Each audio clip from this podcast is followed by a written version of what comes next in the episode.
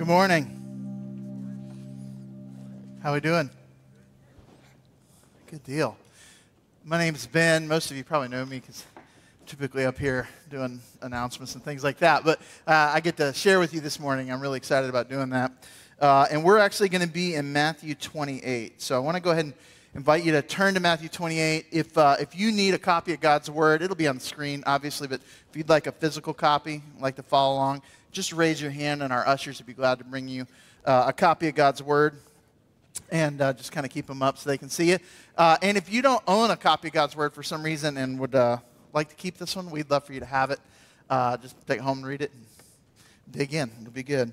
Um, yeah, so Matthew 28.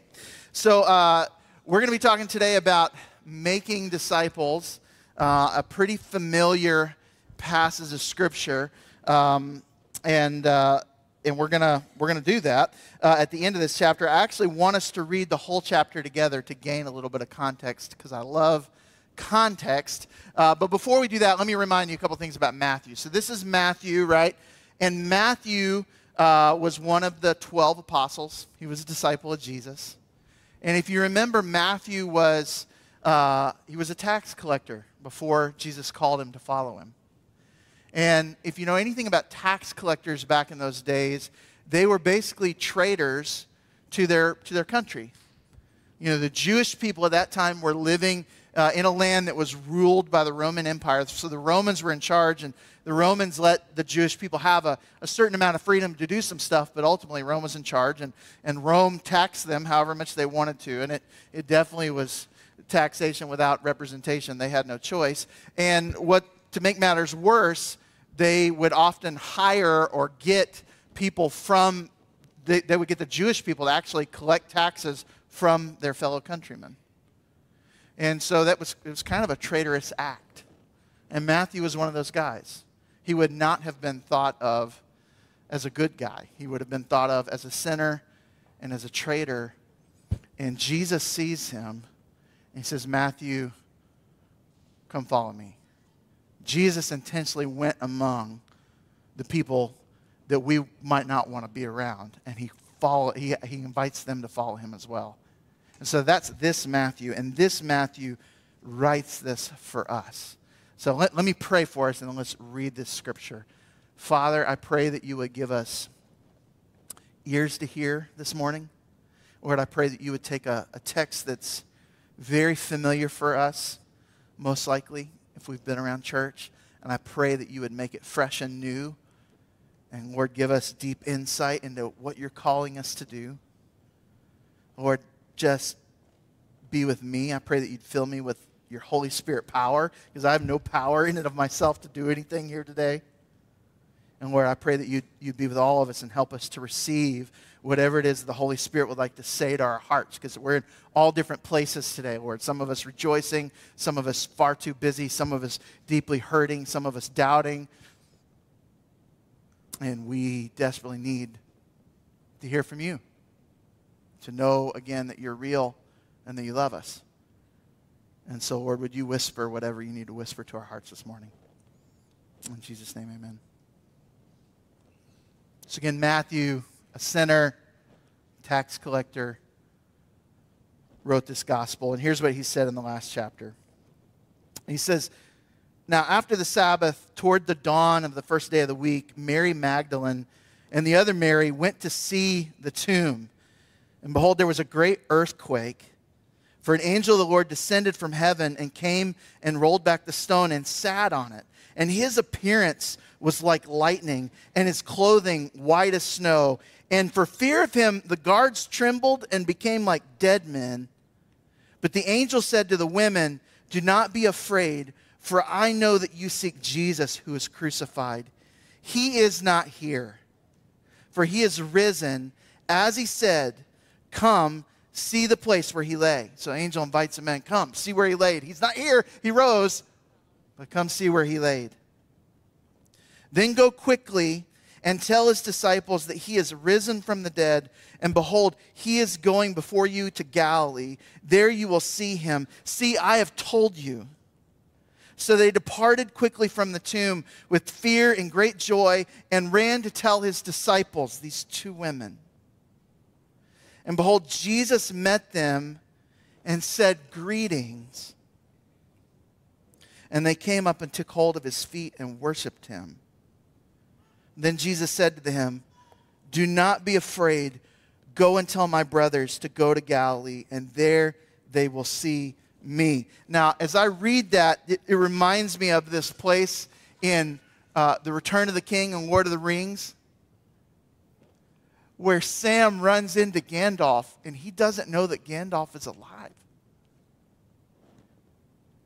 He says, with that, this Tolkien, with that Gandalf stood before him and robed in white, his, his beard now gleaming like pure snow in the twinkling of the leafy sunlight. Well, Master Samwise, how do you feel? He said. But Sam lay back and stared with open mouth and for a moment, between bewilderment and great joy, he could not answer. At last, he gasped, Gandalf, I thought you were dead. But then I thought I was dead myself. Is everything sad going to come untrue? What's happened to this world? That's the moment they're having. Jesus, you're alive? Is everything sad going to become untrue? What's happening to this world? Let's keep going.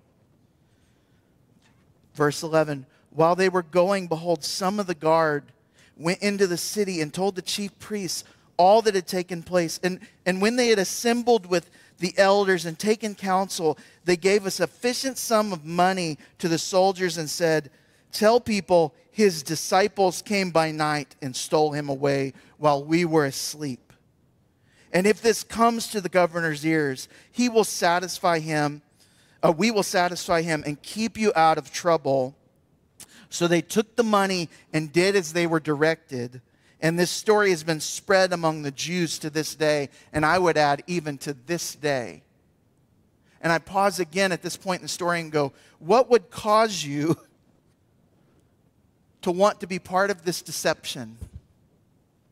If, if a guy really did just rise from the dead, there was an earthquake. If you're guard, there was an earthquake. You saw an angel, an angel. You, you trembled as if dead.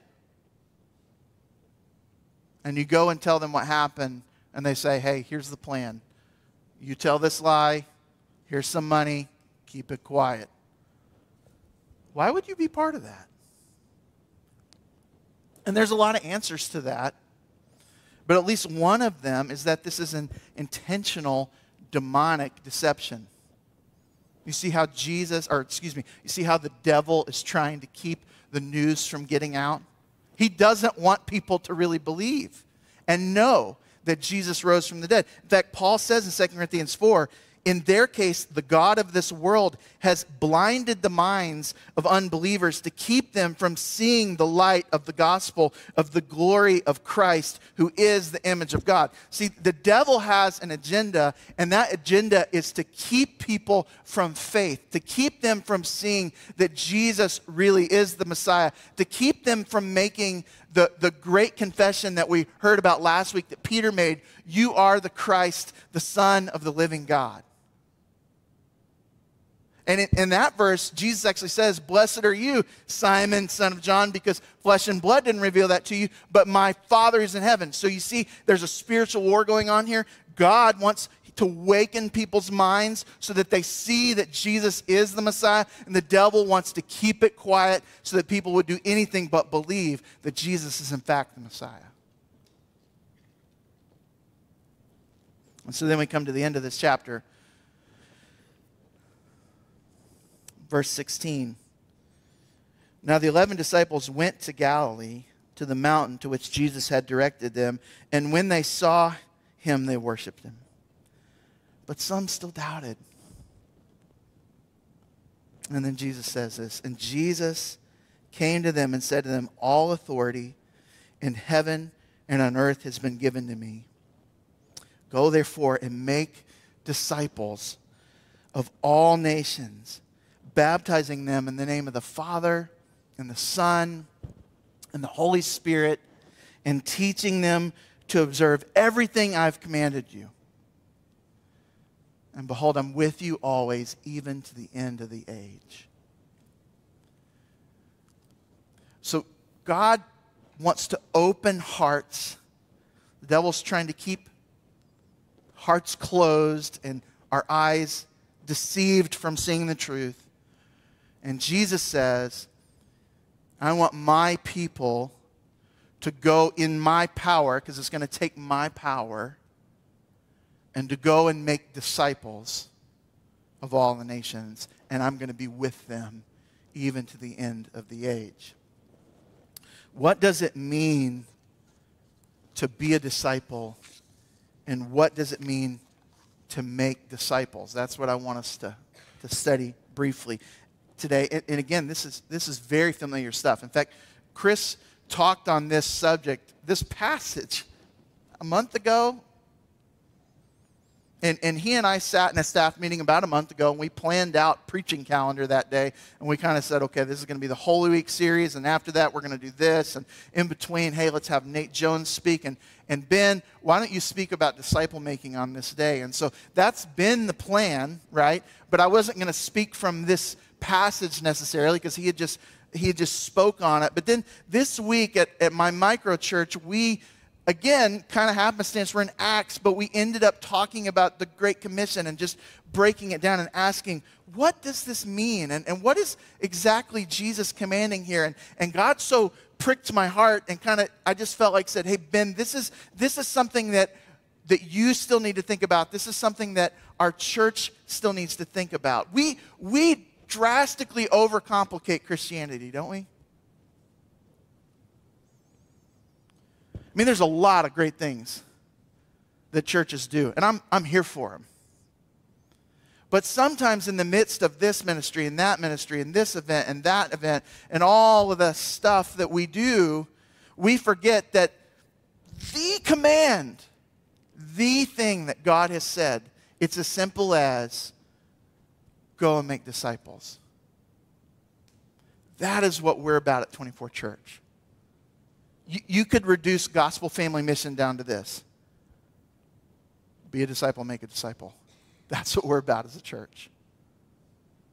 In fact, one of my great fears is that people would spend five, ten years here, love it, plug in, do a lot of stuff, give, and then go away. And I'm, I'm always left asking this question. It's probably not a fair question because God's always doing way more than I can imagine. But like, like I, I'm, I'm asking, like, did they change? Are, are they a disciple, an even more obedient disciple? Have they become a disciple maker for having spent five, ten years in this church?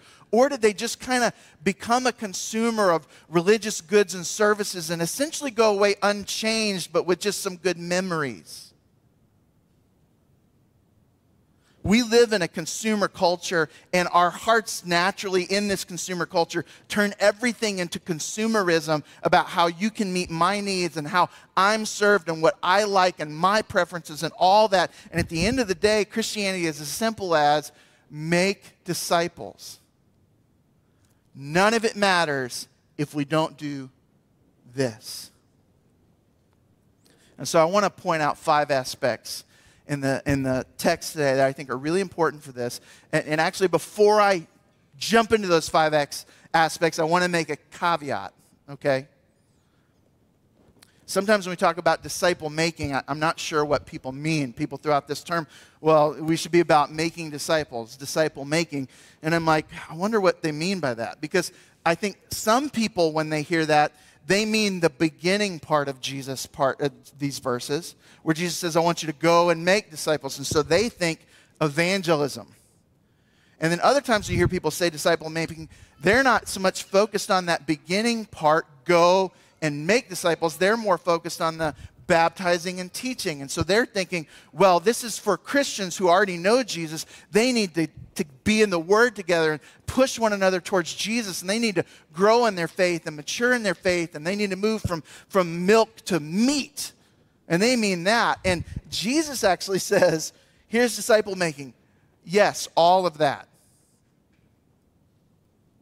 And so I was my, my parents were making a disciple when they raised me and brought me to church. And I heard the gospel again and again and again. And I sat in children's choir and, and I went to Sunday school and I sat in worship gatherings and, when, and went, I went on camps. But then there was this moment when I was seven when God broke into my heart and I was converted. And I, I came to see that Jesus was a Lord and Savior for me and that I needed to give my life to Him.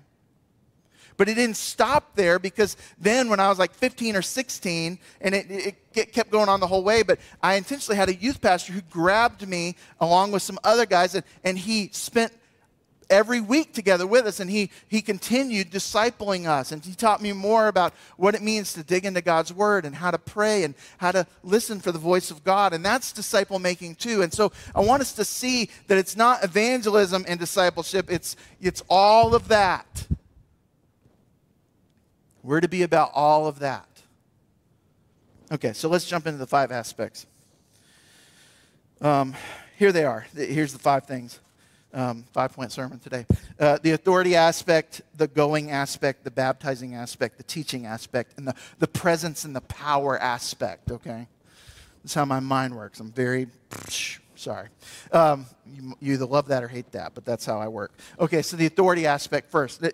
Verse 18. Jesus came and said to them, All authority in heaven and earth has been given to me. We, sometimes we actually start the Great Commission by reading verse 19 and not verse 18, but verse 18 is like really important, right? Because Jesus, here, here's the way uh, David Platt put it. He said, he says, as Jesus gathers his disciples on the mountain, he doesn't start with a command, he starts with a claim. All authority has been given to me in heaven and on earth. You see, there's no point in making disciples if Jesus is just one option among many. Right?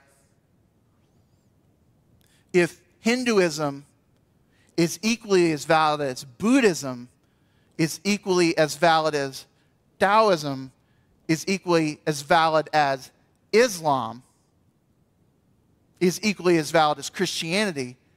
And what really matters is that you're just sincere about your faith and a spiritual person. Then there's absolutely no reason that you should make disciples. But if in fact and that's something we got to wrestle with, right?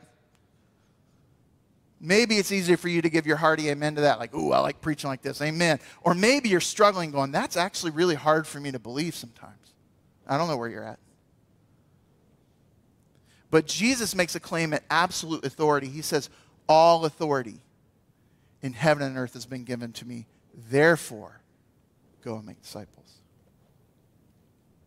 See, Jesus also said, I am the way, the, not a way, I am the way and the truth and the life, and no one comes to the Father except through me. And it's because Jesus is claiming to be the only way to God. God, him very self, his, his very self, Jesus, God's Son, incarnate. All authority has been given to me, he says. It's because of that that then he says, Go. Jesus, David Platt again, Jesus' authority compels us to go, for missions only make sense if he has all the authority in heaven and on earth. It begins there. I also want you to see a couple other things before we move on to number two, and that's that when Jesus makes this claim, he's actually fulfilling Daniel chapter 7. And in Daniel chapter 7, if you want to turn there, it's verses 13 and 14, but I'll read it for you. But in Daniel 7, 13 and 14, Daniel receives this vision about the future, and it's about Jesus. And here's what he pictures. He says, he says, I saw in the night visions, and behold, with the clouds of heaven, there came one like a son of man. I'm going to say to you, that's Jesus. And he came to the Ancient of Days, that's the Father, and was presented before him.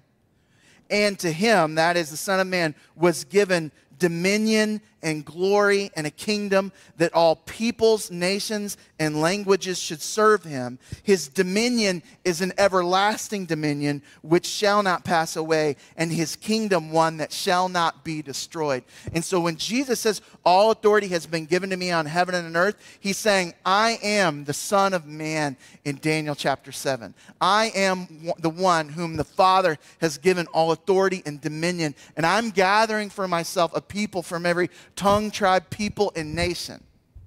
I'm that guy.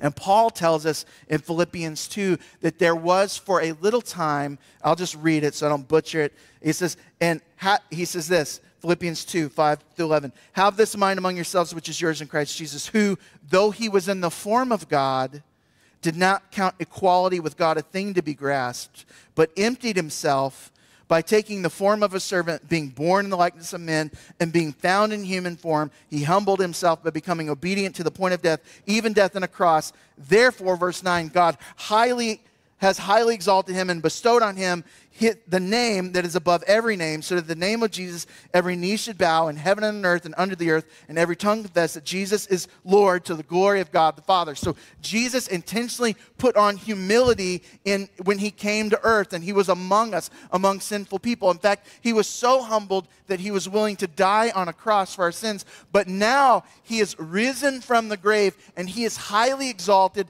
and there's coming a day when every knee shall bow and tongue confess that Jesus Christ Christ is Lord. And the only way for me to understand that verse is that everybody's going to bow to him whether they believe in him or not. Some of us believe in him are going to bow and worship, and some are going to be forced to bow and admit that he is God, but they're not going to be in heaven and in eternity with him. They're going to be separated from him. But all authority in heaven and earth is his regardless. And he's now proved that and demonstrated that fact by rising from the grave. And I'll add, he doesn't want people to bow forcibly, he wants them to bow and worship. And that's why we've been told to go and make disciples.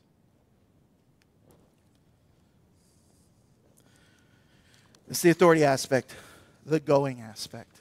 So let me explain something here. In, in Greek, uh, you can, it's kind of kind of nice compared to English uh, because everything is written in a certain way, so it gives you more information. So much of English is picked up in context and tone of voice. So, like in Greek, for instance, you know that something is a command because it's actually written in a form that lets you know this is a command form. And so, the command form, there's one command in these three verses that we're studying today. And the command is make disciples. So, the one command, the thing that Jesus wants us to, to know hey, I'm commanding you, us today, is make disciples. But then there's three participles that actually help describe what he's meaning by make disciples. So, the command, we're all commanded it make disciples. And, and I just want to, I want that to land on you. Have you thought about the fact that Jesus commands you and he commands me to make disciples? And that if we're not making disciples, we're not doing basic Christianity. We're not obeying Jesus. We're kind of wasting our time doing all the stuff rather than the thing. So he gives that to us. But here's how he says, now, make disciples, that's command, but there's ways I want you to tell you how that works. Going is a participle, or go. Teaching is one of the participles. Baptizing is one of the participles.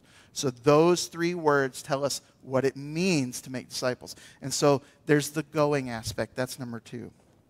So Jesus says, make disciples, that's command. And here's, here's part of how you make disciples you intentionally go right? So we're sent. We're the sent people of God. We're sent to tell others about Jesus. And there's two ways I want us to think about going. One is God intentionally, and we'll get to this in a minute, but God intentionally lays it on people's hearts, like he did in Acts 13, Paul and Barnabas, and it says the Holy Spirit set apart Paul and Barnabas for the work that he had for them. And so Paul and Barnabas were sent to the nations as church planters because the Holy Spirit said, I'm sending you, you need to go. Not all of us are sent to cross cultural missions in that way, but all of us are sent. So if we, we all need to wrestle with that. We'll get to that in a second. We all need to wrestle with whether we're not we're sent to the nations. But if we don't feel like we're sent to the nations, we're still sent where we are. What does it mean to be sent where we are? It's it's it's a very simple question that I I as we talked about it Tuesday night in my MC, I had to go, I don't know if I'm doing that very well right now. And it's this Am I intentionally making time in my schedule to be around people that don't yet believe in Jesus?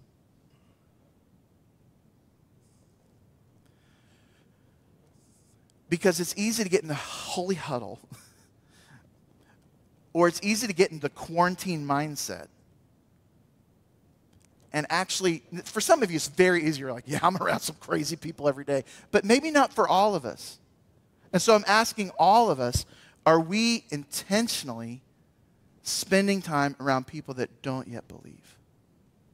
And as we are among them, we're trying to be a good witness and we're trying to look for an opportunity to share our lives with them and be bold to share the gospel as God opens doors. That's how we go in our everyday life.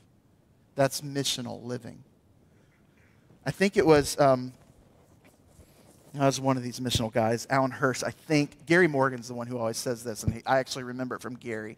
But he says, he says incarnational, incarnational mission is four P's it's, it's proximity, it's presence, it's powerlessness. That's a weird one. I love it.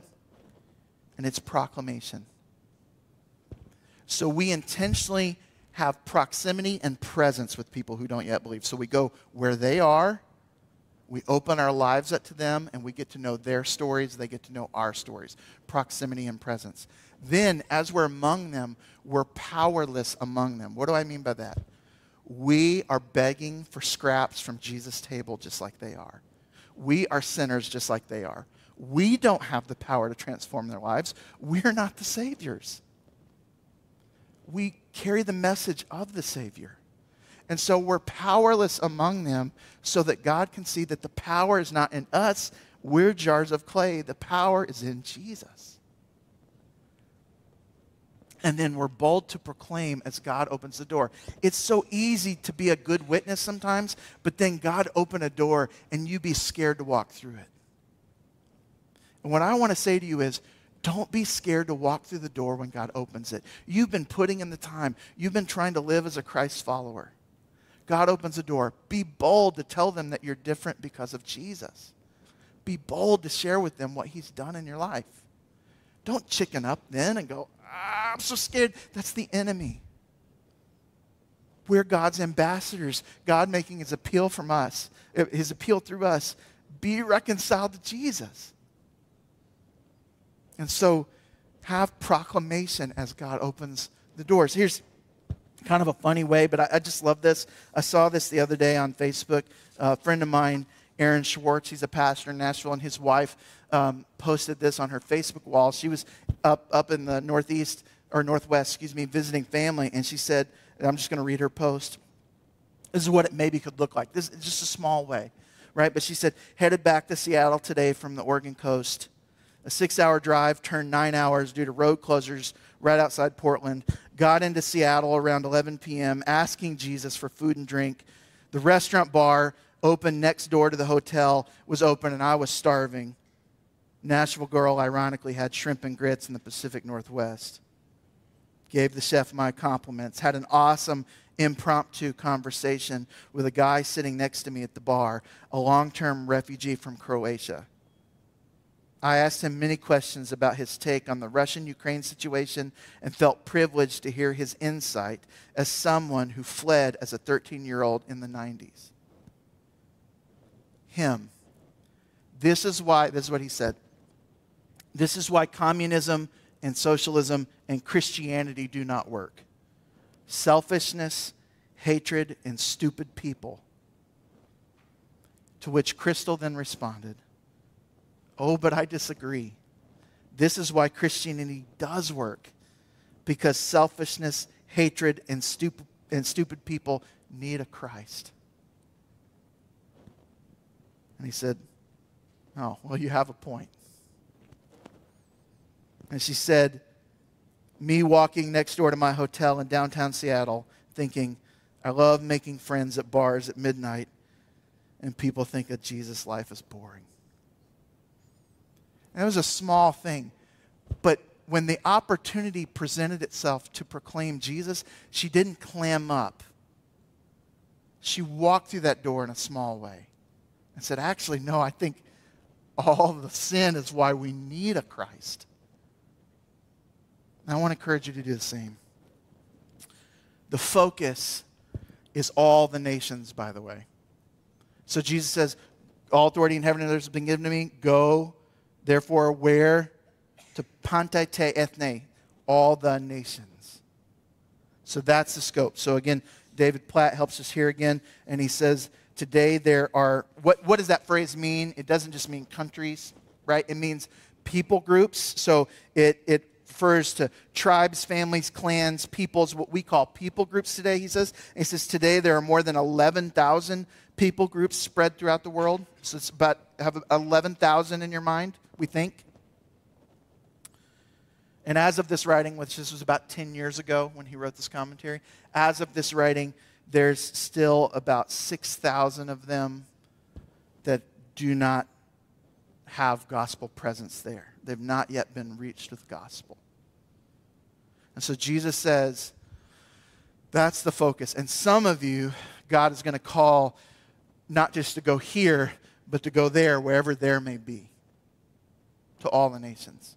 Because there's 6,000 or so people groups that still don't have faithful gospel witness. Nate was telling us about that last week. That means there's not, they don't have the Bible in their language, they don't have a church really, and they, they, they've never probably heard the gospel. That's what it means to be unreached. And we've actually had a girl in our, in our church, Leanne Yule, now Leanne Gaddis, and she's overseas amongst an unreached people group in a dangerous place, desperately wanting people to know about the Jesus who has changed her life.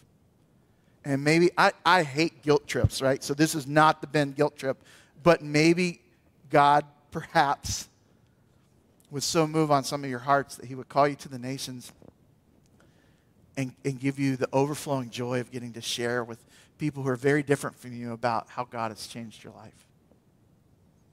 My, my old seminary president, Gray Allison, who's now with Jesus, said, Every Christian should seriously consider whether or not God is calling them to the nations. Every single Christian should seriously consider whether or not God is calling them to the nations. I have two good friends that are in Turkey right now, uh, Joe and Corey Cadden.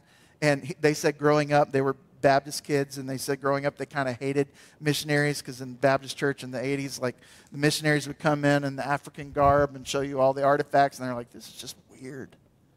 And they could never imagine themselves doing that. And then they actually spent time with some missionaries and realized they're just very normal people whom God has said, I'm going to, instead of doing this here, you're going to do this there. I mean, Joe was a police officer, and Corey was a stay at home mom. They weren't pastors. And God said, I'm sending you. And they're in Turkey. And so maybe God would send some of you with your skill set and say, I want you to go bear witness for my name amongst the nations. And that would be amazing. Um, okay, I'm going slow. The baptizing aspect, number three. Here's, here's another participle that describes what make disciples means. It means going and then as people receive the word, they're baptized. So we have this we have this picture in Acts 2. It's a really great picture. But on the day of Pentecost, it says, um, you know, they heard Peter preach about Jesus. And it says, and they were they were cut to the heart. And they said to Peter and the rest of the disciples, Brothers, what shall we do? And Peter said to them, Repent and be baptized, every one of you, in the name of Jesus Christ for the forgiveness of your sins, and you'll receive the gift of the Holy Spirit. And it adds later down. So those who received his word were baptized, and they were added to that, that day about 3,000 souls that were saved. And so sometimes we get this verse confused, and in some faith traditions, baptism is directly linked with salvation, and they teach that if you've not been baptized, you're not a Christian, and that's a misunderstanding. Because it says actually, those who received the word then were baptized. So God saves us, and that's a spiritual thing where He, he comes into our heart. We, we, we have repentance, which means I'm going to quit doing what I was doing and now I'm going to follow Jesus. Repentance and faith. We place repentance and faith, and Jesus comes into our lives. So, again, you this morning, you may not have had that experience. You can be religious and not yet have that experience of going, No, I'm giving my life to Jesus. He's now my Lord and Savior. That's what becoming a Christian is. The Holy Spirit comes into your heart, awakens your eyes to see Jesus, and you express repentance and faith. But the natural way that we demonstrate that that has happened is by being baptized. And that's why Jesus commands it. So, it, David Platt, again, he just really helped me make this easy. He says, um, he says, those who, where is it? Let me not get it wrong. Well, maybe I didn't write it down. But this is, this is the natural way that people throughout the Bible responded to faith in Jesus. It, it's, their, it's their coming out party, so to speak. It's like, I want everybody to know. I'm now with Jesus. I want, I want to demonstrate to everybody that I've, I'm following him. And so it's actually disobedience to not be baptized. Some people are like, I'm kind of freaked out by the water. And other people are like, I'm kind of freaked out by people watching me do this. To which Jesus says, I'm your Lord and Savior. It's no big deal. You ought to follow me in baptism and, and get dunked and show the world that you've died to who you were and you've risen and I've made you a new person. Because, because you can't be a disciple in a corner. Salt and light, city on a hill. The world needs to know God has changed your life. So we need to be baptized. Here, here's a David Platt quote. I don't know if it's the one I was thinking of or not, but he says, Making disciples doesn't end when people respond to the gospel. When people turn from their sin to Christ, we baptize them. This is another part of making disciples. We show the word. Baptism is a part of what it means to make disciples because baptism symbolizes identification with the person of Christ and inclusion into the body of Christ. Every disciple is baptized in the name of the Father and the Son and the Holy Spirit. And that's significant too. Because by being baptized into the name of the Father and the Son of the Holy Spirit, we're, we're specifically identifying with Christianity. We're saying we follow a God who has eternally existed as three persons Father, Son, and Spirit. It's one God, but it's three persons, and I'm part of that community. And, and actually, guys, side note, our gospel family mission thing has a Trinitarian aspect to it. We don't talk about it a lot, but God the Father adopts us into his family Jesus is the good news of the gospel, and the Holy Spirit empowers us for mission. And we're baptized into the Father, Son, and Holy Spirit. Here's the third participle is that it's the teaching aspect. And this is again what we often think about when we think about disciple making is we think about, well, I need to grow in my faith. To which I say, yes, you do. And so, a couple questions here. I don't want to kick a dead horse here, but who who is currently teaching you and helping you to follow Jesus?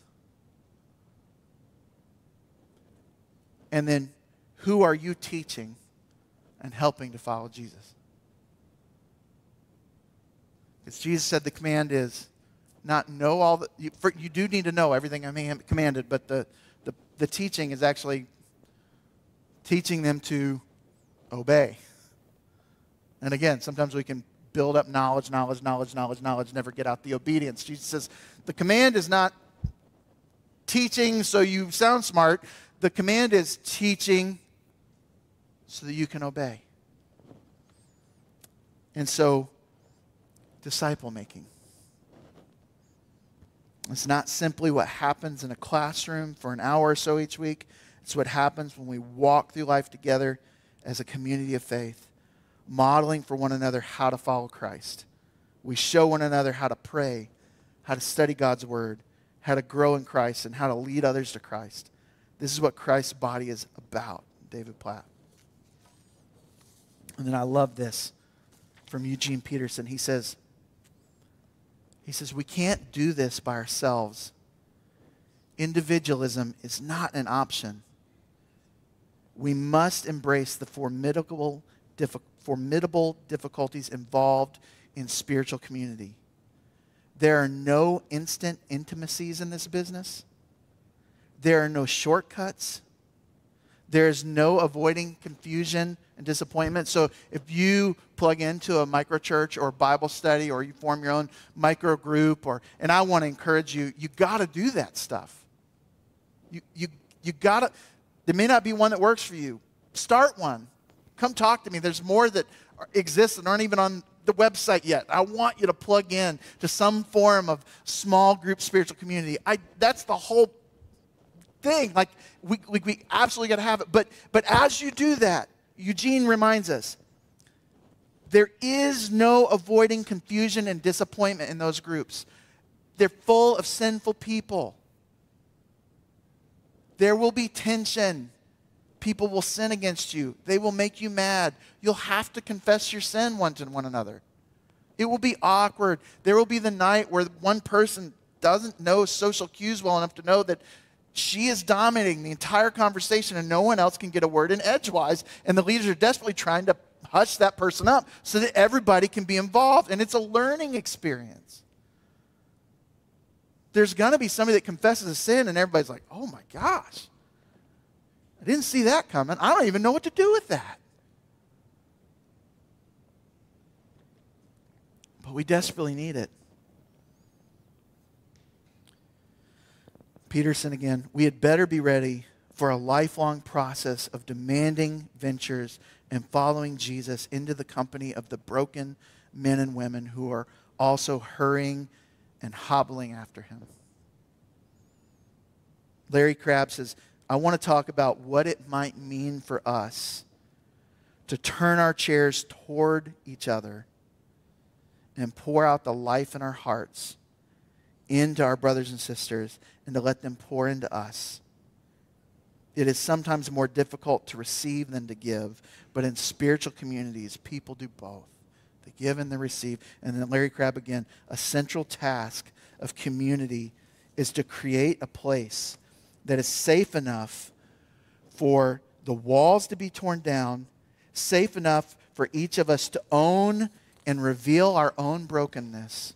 And only then can the power of the connecting of a spiritual community do its job. Only then can community be used of God to restore our souls. And Larry actually argues that, that we don't actually even have spiritual community until we're willing to be broken in front of each other. In other words, it's as we grow intimate. And as it's as we take off the mask and we let people into what's going on. Our struggles and our pain and our fears. That that's where spiritual community takes place.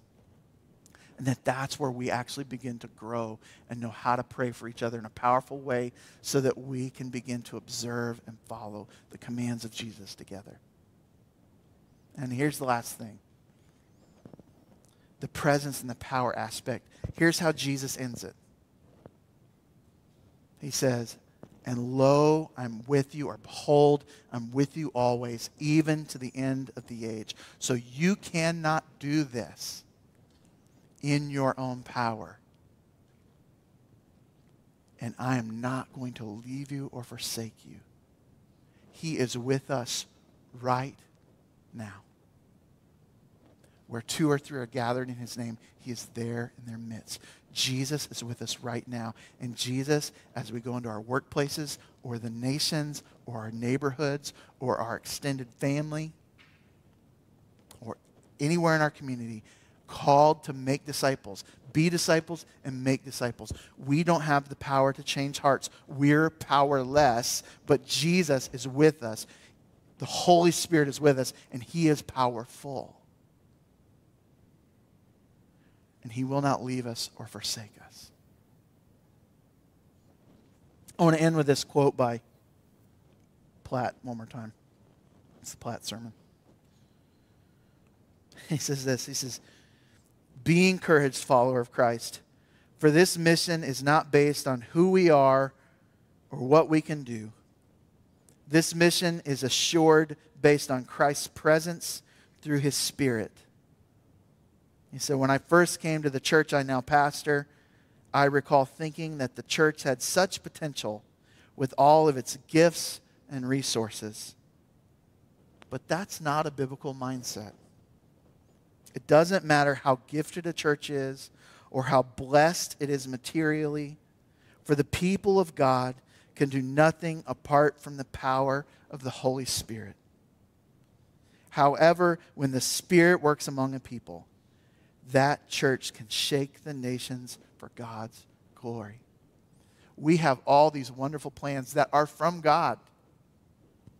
We want to care for the orphan and the widow and the addict. We want to start a new hope center. We want to buy buses and start a bus ministry. We want to be salt and light people here in Pleasant View.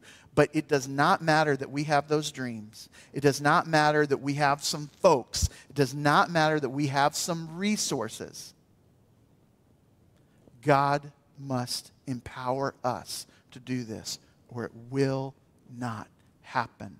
But with the power of the Holy Spirit, you can say to this mountain, be moved by faith, and it'll be moved and cast into the sea.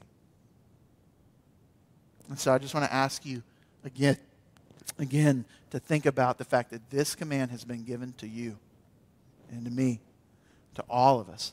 And are we actually making disciples? Or are we just caught up in a bunch of religious good things, but not the main thing? Because if we are, we're not really doing anything. Let's pray. Father, we thank you for your word, how it teaches us, how it challenges us. Lord, I pray right now, if I've said anything that's of my flesh, Lord, let that just pass away. But Holy Spirit, I ask you now to speak strongly, specifically, words of comfort and peace and joy and challenge to our hearts and tell us whatever you would have us hear. Or draw us towards Jesus. Lord, may we be disciples and we, may we be in his power disciple makers. Pray all this in Jesus' name. Amen.